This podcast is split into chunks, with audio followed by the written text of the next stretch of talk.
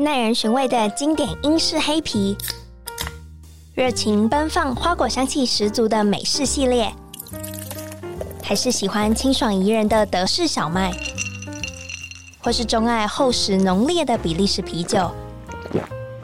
欢迎收听深饮啤酒，陪你探索来自世界的精酿啤酒。让我们一起从微醺中学习吧，Cheers！Hello，大家好，欢迎收听《声饮啤酒》，我是节目主持人 Claire。今天我们邀请到一位神秘的嘉宾，然后在介绍他出来之前，我想要先跟大家聊聊。其实我们今天会从一部电影《最好的时光》，然后那个“醉”其实是喝醉的“醉”，然后从这部电影出发。我相信，就是很多人可能很早以前就看过这部电影。哇，距离我看这部电影应该是一年多以前了。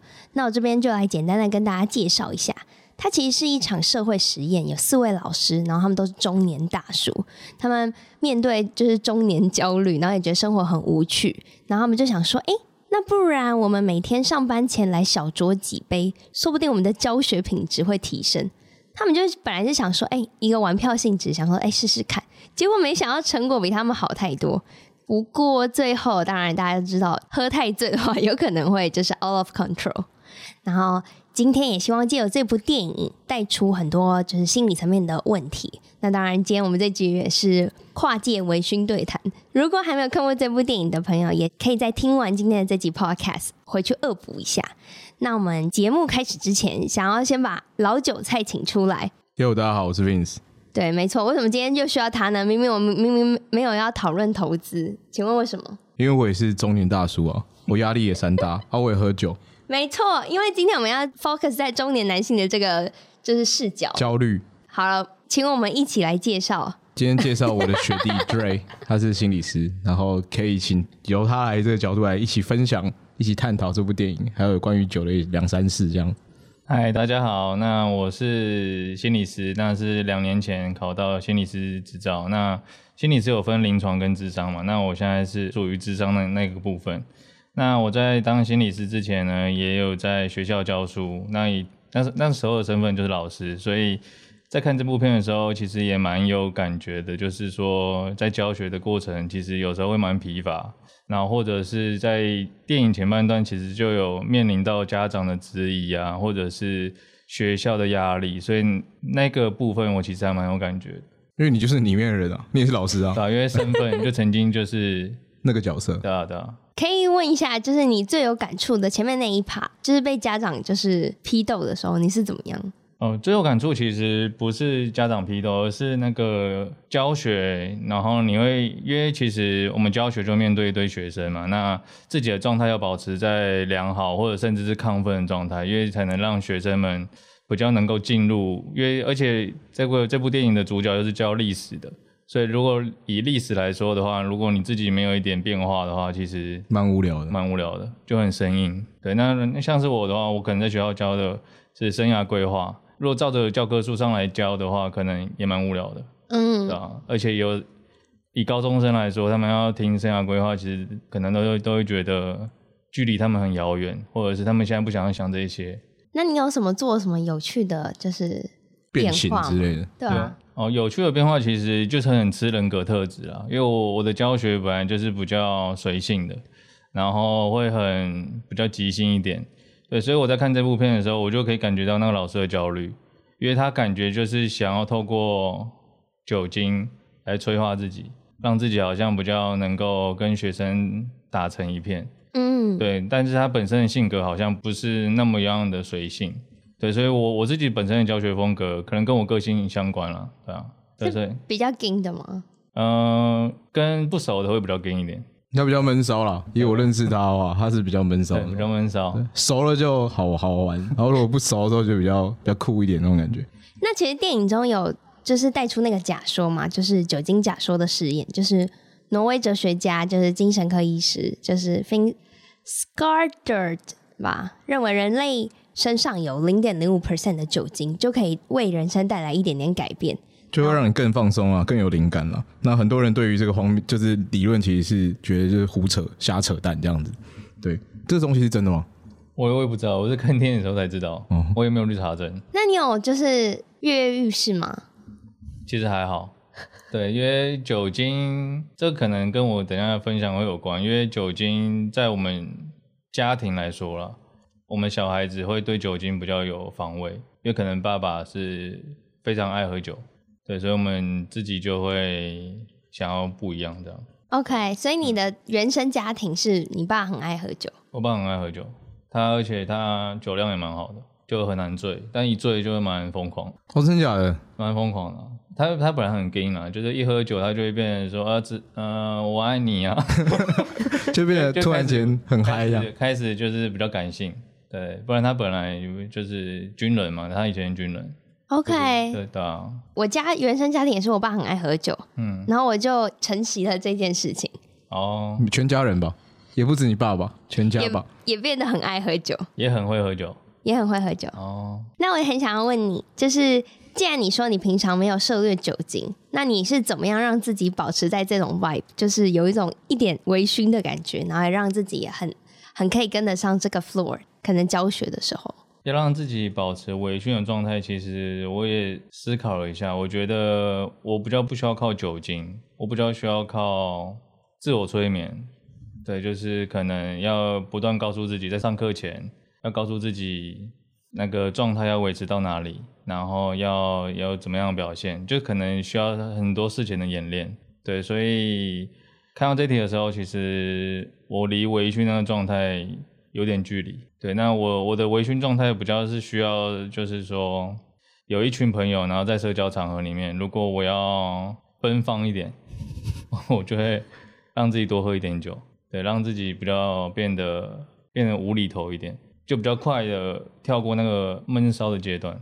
哦，就是等于说用酒 skip 闷烧的那个的那个酝酿期。了解。可是我其实对于你刚刚说那个催眠，你是认真的催眠吗？哦，当然不是，是应该是说在是在可能在镜子面前练习之类的，镜子？或者是也可以，就是像对着笔电，对着我的教学方案，就是就是教案，然后练习。不断的演练，对，不断的就是情境的模拟这样。然后可能想象这堂课讲完，然后这个东西讲完，这个呃学生会有什么样的 feedback，对来去调整这样子。对，像是电影里面他就有提到，就是他们会发觉老师们的语气，那个老师的语气变了，对或者是他的用词变了，然后学生们就会跟着起变化。嗯，所以教学我觉得很难的地方就是在这里，因为你不知道要怎么，没有个标准答案，学生会有反应。就是要拿捏那个不可以低俗，可是要可以跟得上时代，对对要让现在小朋友觉得你讲话很有趣啊。最重要对就是不能低俗，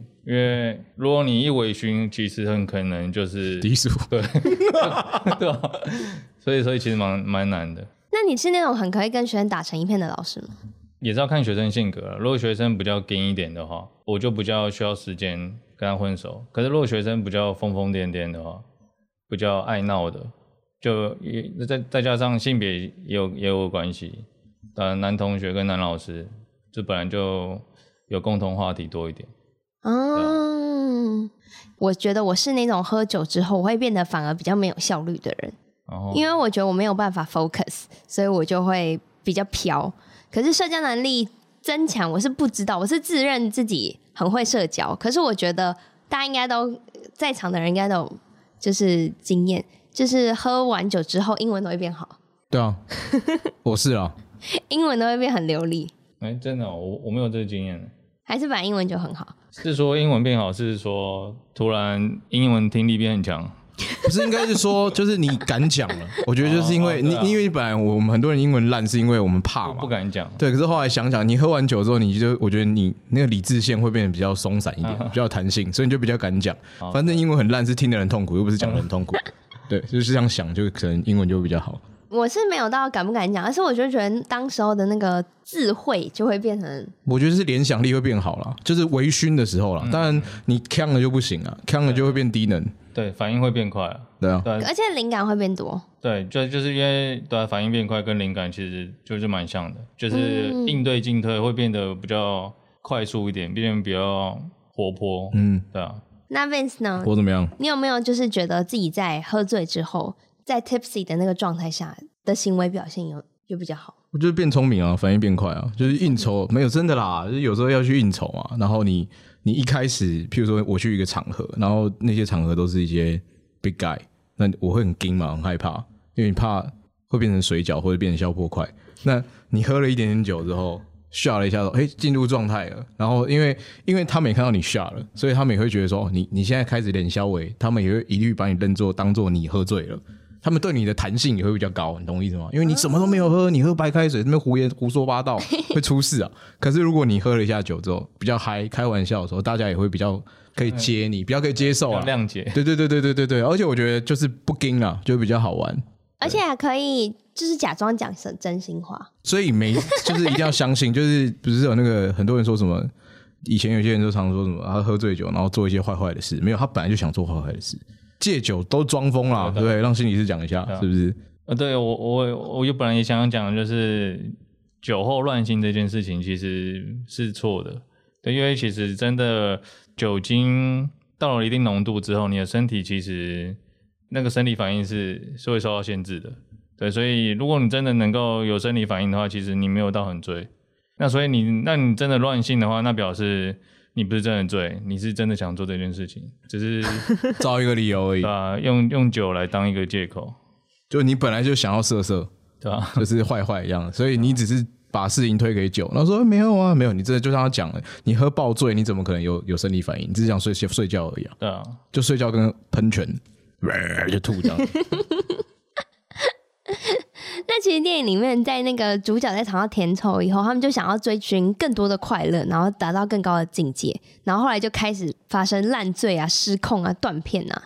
那你自己，你说你偶尔会小酌嘛？那你有没有就类似的经验？那一次的经验，我回想一下，就是就是大学吧，跟我们的时候，我们的时候真的，对，就是那时候还是学弟，要跟学长们去应酬。应酬？我们哪叫应酬啊？而且不是跟我吧，是跟更上面的学长，上面的学长。对，对啊，那时候就是要去一个很昏暗的那个。那那叫什么卡拉 OK 哦？就那种对老式的，因为我们两个都在花莲念书，然后花莲只有钱是钱柜哦？还好乐迪，反正在市区啊。那我跟我们学校附近没有这种东西，就只有那种阿妈店，就是阿妈，然后卡拉 OK，然后里面有水果盘，真的有水果盘。然后阿姨就看到他，你会想到阿妈，就是就很想念阿妈。然后 对，可是就在那边，大家就在那边唱歌喝酒，然后那时候就会有很好玩的事。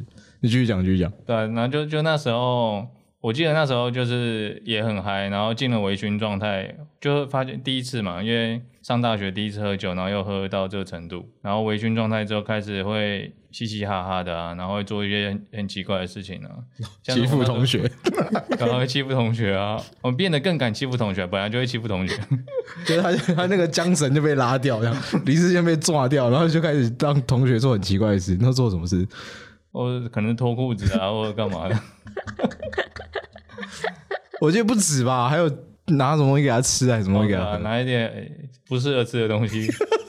可我忘记是什么东西，忘记了。那时候真的就是醉了，对，然后很好玩哦。隔天当下大家都是笑疯那种，然后反正那个 K 笑的那个人他也没有在状态内，就是我们下什么指令给他，他就照做，那我们就很嗨，因为很好笑。你们这样是算霸凌吧？没没有，他主观上他不觉得被欺负，那就不算霸凌吧？他可能很很 enjoy 啊。对，当当事人感觉最重要。对，这种胡说八道的话你就说出口。对，然后我记得那时候喝完，然后也是一个很不好的示范，我就骑车回家，然后整路都在晃，还还好没有距离也很远。对，因为我们我住那时候住的地方跟离那边大概骑车两分钟吧。对啊，所以到家之后，我们那时候有流行扑浪嘛，不晓得哦，不知道，对对对对，那时候就很感性，在扑浪上面发文，真的假的？然后睡着，然后就就就睡了，然后醒来发看到那篇文，不知道不知道自己在写什么，哦，真的假的？啊，就谢谢球队啊，什么谢谢学长，谢谢教练，我不知道这个，我不知道这个，这个蛮好笑的，就会变很感性，对，你会吗？你说我怎么样？就是喝醉之后会变得很感性。会啊，会突然间就是情绪都会比较激动，就是开心也很开心，然后难过会特别难过。对，不是，所以常有时候很多人就是不管是不是是不是这部电影嘛，很多人就是喝醉酒之后，有些男生就会偷哭啊，压力山大啊，嗯，对，所以或者是就会想到你的初恋或者什么啊，我想到你最近什么之前养的第一只狗之类的嘛。因为这种你的你的那个你的理智就是很很软啊，所以你这时候就会想到很多以前的事情。嗯，对啊，这还蛮蛮正常的。那如果疯狂的是你呢？现在其实还好啊，因为现在的场合。我都是那个要保持理智的人啊，因为我可能跟一些长辈应酬，长辈的身体状况也没有很好，所以他们很快就会拘掉。对对对，然后你为了要让他们可以安全到家、平安到家，所以你当然是要照顾他们。所以我自己其实是会让我自己的状态维持得很好，我会一直撑到所有人都走了。我之前有一次应酬完是真的，我把所有人都送走了，我就睡在电线杆旁边，因为我太累了。那时候好像凌晨四五点，我早上起床是被警察叫醒的。就我睡在路边，然后警察可能六七点巡逻那种，早上六七点巡逻，然后警察就叫我，警察说：“先生，你还好吗？”我被叫醒，然后就睡在电线杆旁边，然后跟警察道歉：“对不起，对不起，对不起。”然后马上叫计程车回家，这样，因为真的太累，就是我把所有人都上了计程车啊啊，回家记得传讯给我，然后倒在电线杆旁边，我就睡着了。那东西都还在吗？都还在，都还在，都还在，都还在，就是没有人爬我。对，可是因为应该是如果有人爬我，其实我应该也会知道啊，就是只是我那时候好累，并不是那种真的是断片那种，而是我好累，想睡觉这样子。对对对，很快入睡。对，我睡在路边呢，中山北路上，蛮好笑的。我比较疯狂的应该是大学，也是大学的时候。然后呢？可是我不知道这样讲出来好不好？就那时候，因为大学大家都会二十几个同学都会一起去夜店。你们我不知道你们有没有，就是同学们。花莲没有夜店，对，花莲没有夜店，花莲只有 KTV 而已。反正我们大一的时候，就是你就觉得哦，全班都去夜店，感觉很放松。就是很放心，然后就是有酒我就喝，然后那时候就就把自己喝挂了，因为那时候还没有办法知道什么是适量饮酒。然后记得就是我是穿可能短裙，然后去跳舞，然后最后我的同学说我的我离开那个夜店的时候，我的那个裙子是在我的 在你头上，在我的头上，而且因为我没有办法，就是身体太软，没有办法走路，还是那个夜店的保安把我抱去那个就是离开夜店。然后后来因为太醉，然后可是还有一点意识，只是没有行为能力。然后我就说：“哦，我真的好想要上厕所。”然后后来我就我下一个记忆点，我在一个消防局里面的厕所。消防局？对，我在消防局里面的厕所，而且我一边上厕所还一边跟别人聊天。那个人是谁？消防队员？消防员？我不知道。火神的眼泪？我不知道，反正超荒谬。然后后来就是我的同学们就带我去住了某一个就是别系同学的家。反正我早上起来就我有点傻，因为想说我在哪里，就是一个我完全不知道我是谁，我在哪？对，完全我不知道的空间。然后后面在旁边再看到哦，我很好的朋友，我就想说哦好。然后他们隔天每个人都一直狂笑我，就是觉得我很荒谬。可是我那个当下我就觉得好好笑，因为我觉得我都不记得这一些，然后你们跟我讲的好像不是我，全都不记得哦，就是只记得片段。可是你不太记得这到底是怎么串联的啊？就串不起来了。对，然后我反而是觉得别人就是笑我喝醉的行径，我是觉得很好笑，我没有觉得很丢脸。哦，没有，我要想起来，我要补充一个，大学的时候，你两个学长，我们去花莲的时候，还是有少数的 lounge bar，然后我们开车去 lounge bar，然后我们开车去，然后那时候去，然后就反正我们我们就喝，然后我们因为我们我们三个男生去，然后其中一个男生身材比较好，他很快就是哎，还是少数，因为原住民比较热情，所以就他就上去跳舞跳舞，然后跳跳跳，我们我们另外两个。宅炮在那边喝酒，喝一喝，那个男生衣服就先被脱掉，然后就甩在舞池嘛，然后那个女生就把他衣服甩到，就甩上去，然后甩上去之后，就是我只是印象中甩上去，然后后来我们也有上去跳舞，就是大家喝喝喝，可是我们就喝到三四点的时候，就奇怪，就只剩下刚刚在跳舞这个这个 A 男，假设我是 C 男好了，B 男不见了，我们找不到他，看然后很紧张，然后 A 男也很不舒服，因为 A 男喝很多，然后 A 男那时候就穿了他刚去的时候他穿了一件皮衣外套。那我想说，哦，他他衣服都在，那我就没有想太多。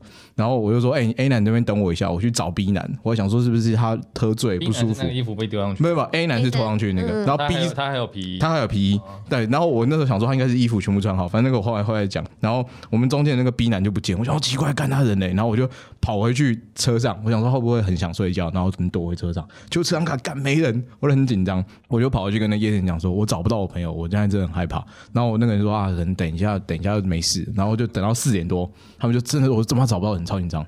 然后就开灯，那就发现 B 男躺在那个就是吧台跟椅子中间。我刚刚就 我刚刚一直踩他，然后我他他睡着了，然后他就咚，然后就就可能他就爬起来，然后就不咚，他掉到那个中间缝，然后超窄这样，然后可能刚我中间踩到软软的东西，那个人就是他，然后我不知道是他这样，然后赶到你这边，然后就然后不舒服了，我把他扛起来，然后就轮轮流扛，因为从头到尾只有我是醒着的。那个位置是放脚的那个。对对对对对，就超窄超窄，他就只能卡在里面这样，对，超屌超屌，然后他就被我踩，然后我他现在也不知道我当时有踩他，然后然后我就把他扛回车上，然后我就要把 A 男，呃，后来 A 男就在在在沙发椅上，我就跟他说，哎、，A 男差不多，我说好，我我换我扛你，我就又把他扛回去，他扛回去，他那个 A 男就在路上一直边靠北，他说我要穿衣服，然后我就不爽，我就说你有你就有衣服，你在叫我们叫，你们穿皮衣吗？然后说干，我要穿衣服，然后他就把皮衣脱掉，然后里面衣服不见了，因为他那件他那件我超记得，他那件 T 恤是上面是一个那种。用用广东炒面那种素 T，他说我的炒面呢，然后我就觉得他脑袋有问题，然后他们就找不到他那件衣服，我超赌烂，然后后来我就跑回去跟那个商家讲说，我朋友的衣服不见，后来好像过一个月，那个商家打电话跟我们说，哎、他们整理那个楼上天花板之后，发现里面有一条炒炒面 T，好像是你那你朋友那时候的衣服，反正都超低能，然后我们就反正我把 A 男跟 B 男丢到车上之后，当然这也是那时候不是很好的示范，其实我有尝试着想要开车回学校。但是因为其实蛮远的，然后可是而且那时候我其实蛮困的，所以我后来我真的不行，我就是过一个路口之后，我就停在停车格，我是停停车格，我不是停在待转格，我有水准，我是停在停车格，待转格，对对，我是停在停停车格，然后我就睡觉，我们就隔天那三个人直接睡到早上八点就睡醒，然后他们两个就是就是反正他们两个就一直啧啧称奇，就昨天到底发生什么事情，然后我就一直不敢讲，因为我觉得太好笑，太低能，就是反正我后来这件事我们笑很久的，很有记忆点，超棒。感谢你。都认识吗？那两个你都认识，你都认识，都很壮。那想要请问一下心理师，请问一下，我们刚刚讲这些酒后失序的动作，你觉得酒品的好坏跟人品有关系吗？我觉得不完全等于，因为要看人品是指哪方面。因为我们通常可能会想到什么脾气啊，或者行为举止，或者是我们刚刚提到的酒后乱性。对，就就要看指哪方面。那但也就是我们刚刚说的，其实酒精就降低了我们自我控制能力嘛。那这个控制又包含了我们平常可能在没有喝酒的时候会深思熟虑的部分，对啊，那可能就会变得比较随性啊、即兴。那还有就是酒后乱性，我觉得其实乱的不是那个性爱的性，而是那个性格的性，啊，就是性格乱掉了。对，这是我观察跟想法。你觉得一个人可以有几个性格？可以有很多个，很多个吧，可能无限哦，不同情境。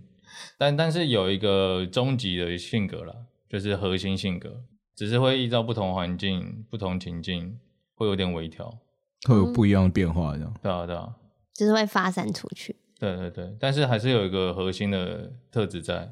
嗯，好，那终于要问到我们今天最关键的议题，也是我最好奇的。就在其实整部电影都围绕在四个中年男子对于社会啊、工作、家庭感到的压力还有迷惘。其实台湾社会其实也存在一样的现况，虽然我们现在看的是一部就是丹麦电影。然后，摄影师你本人也是男性，而且他今天这这就是我们的个案，是在哭哦。请问想要问一下，就是。因为我觉得台湾男性对我来讲是比较硬的一群人，尤其是中年这个 range，因为他们可能背负着家庭压力啊、社会压力，或是韭菜亏很多钱。对，那他们去找你咨商的时候，通常比较会就常见有哪些问题啊？哦，常见的问题也就是像是共通点就是酒精嘛，那他们就是会借由酒精去可能麻痹自己，或者是跳过某些。他们觉得很难受的时刻，那所以这些难受的时刻就是他们来谈的议题。那所以议题就是很多，它没有固定，它也没有特别常见，所以总共有包含可能夫妻关系啊，那还有就是工作上面的失落，就是可能成就感不足，或者是会想的是说要这样过一辈子吗？等等的，就是有点陷入那个生涯迷惘。对，那还有的，其实我的。遇到蛮多的例子是，就是性倾向的议题，对，就是蛮多同志朋友们，他们会在这个部分特别挣扎，有可能可能是社会或者是呃整个大环境让他们有一点难被看见或者是接受吧，对，所以他们不论是用酒精或者是用药物，其实他们都是靠这方面去麻痹自己。对，有点像是，呃，我们难过的时候会找可能家人诉苦啊，或者是朋友，对，但是他们寻求的就是酒精跟药物。诶，那这样，比如说他们找你之后，通常是需要多长的时间去做一个完整的咨商啊？嗯，没有固定的，也没有一定，但是通常第一次谈嘛，第一次谈就会先比较大略的了解他的整体的状况，然后从这个整体的状况会帮他整理出他现在最困扰的议题是什么，那我们就会从这个议题开始去深入的，呃，定定接下来的次数。然后还有呃约定时间，对，但是这样谈着谈着，其实会发现有点像电影中的啦，就是他们可能会发现，就是发散出去，从这个议题发散出去，跟很多其他议题连在一起，好像是主角吧，主角好像工作上遇到困扰嘛，那他的夫妻关系，对，还有亲子互动，他有一幕我我记得就是看起来也蛮难过的，就是。好像跟小孩不知道没有话聊，嗯、只能叮叮咛一些日常的事情，然后小孩也没有要理他的意思，对，然后他就默默出去了，对吧？所以其实谈着谈着就会谈到很多其他有关联的议题，对，所以常见的议题通常是在一开始的时候我们会会去讨论，可是谈着谈着就那个常见的议题就慢慢被稀释掉了，因为到处都是议题，就有可能他一开始。他以为是最大的问题的那个问题，反而不是他的核心问题吧？对，或者不是他最 care 的问题。嗯。可是我以为大家都不太愿意真正面对自己，就是。可是我觉得会去找心理师的人，本来就是相较于单纯喝酒的人，他本来就是已经愿意去面对了，不然他就不会去找他们了。嗯。就台湾，他还有很多，就是亚洲社会，他还可以拜拜嘛，他有其他的方式去排解。那他今天愿意做这件事情，他其实是。我觉得相较于拜拜啊、喝酒啊，就是他其实是更愿意面对问题的群众，嗯，对吧？那你有什么真实的案例可以分享吗？真实的案例哦，其实我在想这一题的时候，有好多个个案就是浮上来，那有男有女，但是我发现有一个，我们等下可能可以额外讨论到，就是这部电影的女性去哪里了？就是为什么是以男主角为出发点？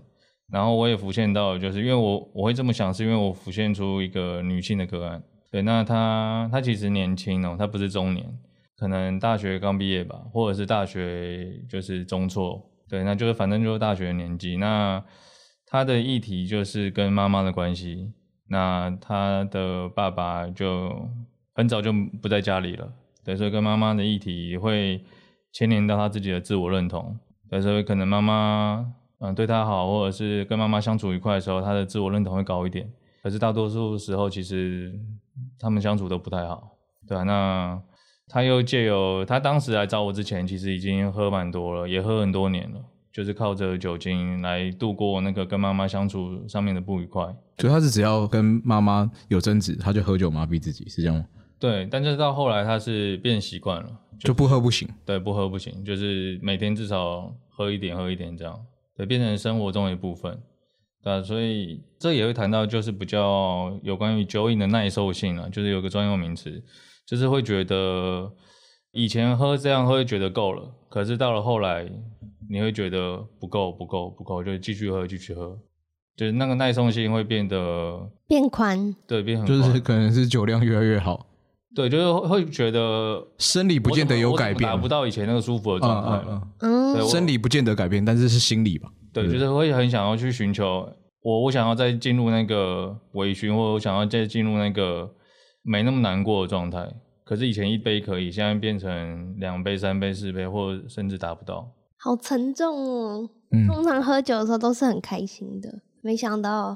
没有，可是就是会有这样子的 case，嗯，发生。那你都会劝他们不喝酒吗？还是不会？我我不太会劝他们不喝酒啊，因为以心理师的角度，就基本上不会告诉他要怎么做，就是不会给他一点明确的指示跟建议，而是会跟他讨论酒精对于他生活中的作用是什么，或者是功能跟角色是什么。对，就等于是说。想要慢慢的让他知道说，他其实是有掌控权的，嗯嗯，而不是酒精掌控他。对，如果他能很明确的分别出酒精在什么时候有什么作用，那他想喝的目的是什么？那等于他掌控了酒精，而不是酒精掌控他。对，就是有这样的背后的目的在。OK，可是这样子的建议是好被接受的吗？我们通常不会用建议去包装它，而是这是一个过程，我们会慢慢的让他了解。对，从这个过程当中自己去体悟，这个时候喝酒是想要干嘛？那个时候是喝酒是想要做什么？对，他慢慢的知道喝酒这个行为背后的目的，所以当他有这个体悟之后，其实就不需要建议了。他就对呃，他他其实我们就是把建议用一个方式包装。因为建议有些人对有些人来说可能会防卫，嗯，他就觉得我不是来这边寻求建议的，对，就是有有这样的人存在。对，OK，反而是增加他的自我意识。对对对。那其实就是在讲到现今社会，就是大家常被不同的压力所捆绑，然后而且教授就是电影里面的教授，也就是试图想要找出平衡，然后希望可以重拾快乐。那我就想要问你，就是嗯、呃，你刚刚提到的这些个案是怎么样的情况下可以知道自己可能是需要协助的？我我在想这题的的时候，其实我在想，应该我们想要探讨的不是说已经成瘾程度很深的，应该不是，嗯、因为当成瘾程度很深的时候，其实。那个也不用自己意识了，因为旁旁人或者是自己，他可能就就会知道自己怪怪的。嗯，我我所以我在想这一题可能是要探讨的是是那种在危险边缘的的那种个案上面。对，所以这一题啊，我在想的是说，我们不一定要为了专业智商做一个什么门槛，或者是达到什么程度才需要去做专业智商，而是把专业智商这件事情看得更平常一点。就是更日常生活化一点。如果你能够把这件事情看成是你日常生活化的一部分的话，你自然而然有有困扰或者是有想法的话，你就可以寻求智商的帮忙。但也要知道的是，智商是需要时间的。它不是说你今天达到了这个酒精的用量，然后去智商结束之后就痊愈了，就不用再依赖了。对，所以。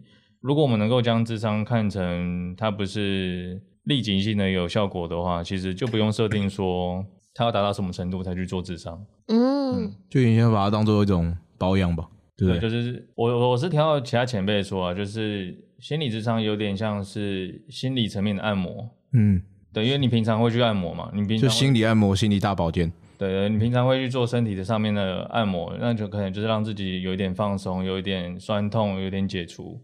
对啊，心理，呃，心理智商有点像是心理层面的按摩。哦，我我也很需要。你超喜欢压力山大，看不懂，没有房贷压力，压力还这么大。能理解，而且我觉得你这样讲的话，突然变得进入门槛变得没有那么高了。就像我今天肌肉酸痛，我想去按摩一样。可是我觉得这件事应该是很多人会有一个迷思。那请问，我跟你讲，跟跟我朋友讲有什么不一样？其实有些人跟朋友讲就可以了。嗯，对，这这这没有，这没有说。呃，绝对的对错，因为有些人靠跟朋友讲，其实就 OK 了。那这个他要不要去智商，那就是看他自己的想法。可是有些人会觉得说，跟朋友讲讲不到一个点，或者是朋友有一一定的友谊基础，或者是有共同朋友，他会有点顾忌，嗯、对啊，那这个时候就可以寻求，就是完全不认识你的智商师，善意第三人。他给你的视角就会完完全全的不一样啊！就是心理师他并没有跟你的生活连在一起，嗯，对，他是一个外部世界的人。有时候你反而才敢跟他讲真心话，因为你在你自己的 zone 里面，你在你自己的朋友圈里面，你不敢讲啊。对，因为有时候跟朋友讲，朋友会马上给你一个反应，那个反应其实你会觉得是评价，他说：“哎，你怎么会这样想？”但是心理师不会这样回应你。因为如果朋友这样回应你的话，你可能就会觉得：“哎，我我这样讲错了吗？或者是怎么样？”但心理师其实他的他不会跟你评价，不会让你感觉到被评价。嗯，因为我刚刚突然想说，如果要找一个陌生的第三人，那其实，在交友软体上面认识的一个陌生人，是不是也符合这个要件？可是你又说他是不会给你任何评价，嗯，就心理师是不会给你评价。那我觉得一般人比较难做到，会没有意识。这个就是他们的专业啊，嗯，这是他们的专业，这需要经过训练，嗯，才有办法做到这样的事情，嗯，对。那你们不会有很多时刻真的很想跟他讲一些真心话吗？会啊，会啊，当然会。就是，但是我们的真心话就我们会耐着性子，然后不要把真心话全部的讲出来，或者是全部的讲完，而是会用可能问句的方式让他去想这件事情。对，那他去想这个过程，他就有所体悟。对，嗯、那如果有所体悟的话，他其实就不用我直接跟他讲真心话了，就自己发现另外一条路比我们告诉你那条路还要好。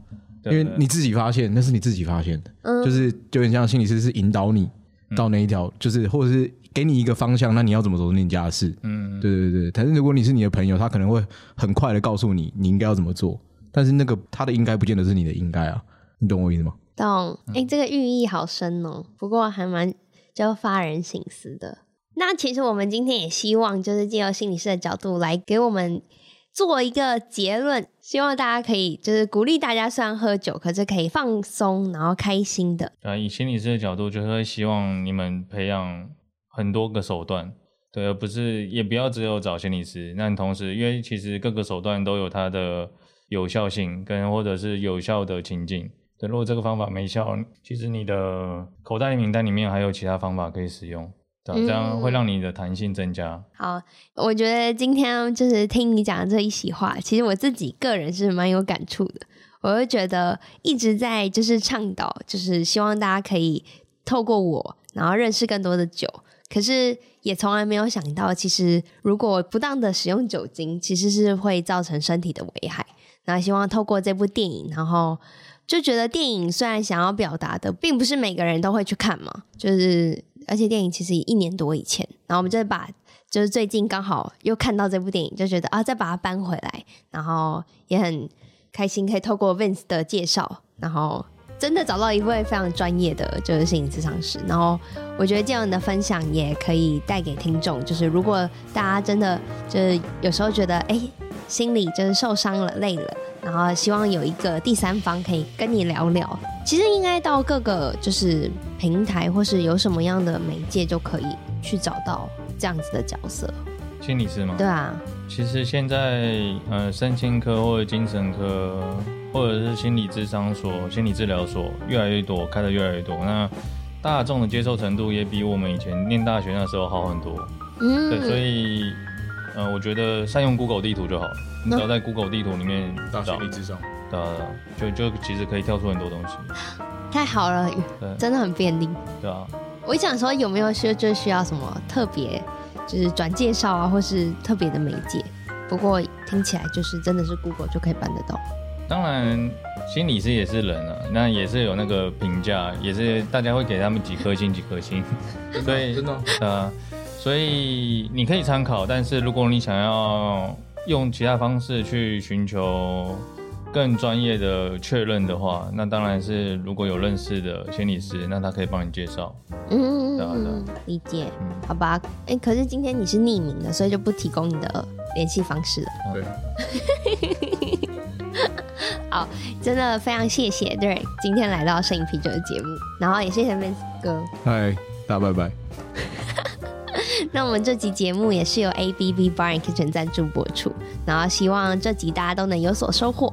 那我们下集见。然后当然，如果想要了解更多酒类相关资讯的话，也可以搜寻 IG，然后 Drinkies 底线 Podcast，或是我的网站 ClearDrink.com。那我们就到这喽，谢谢，拜拜。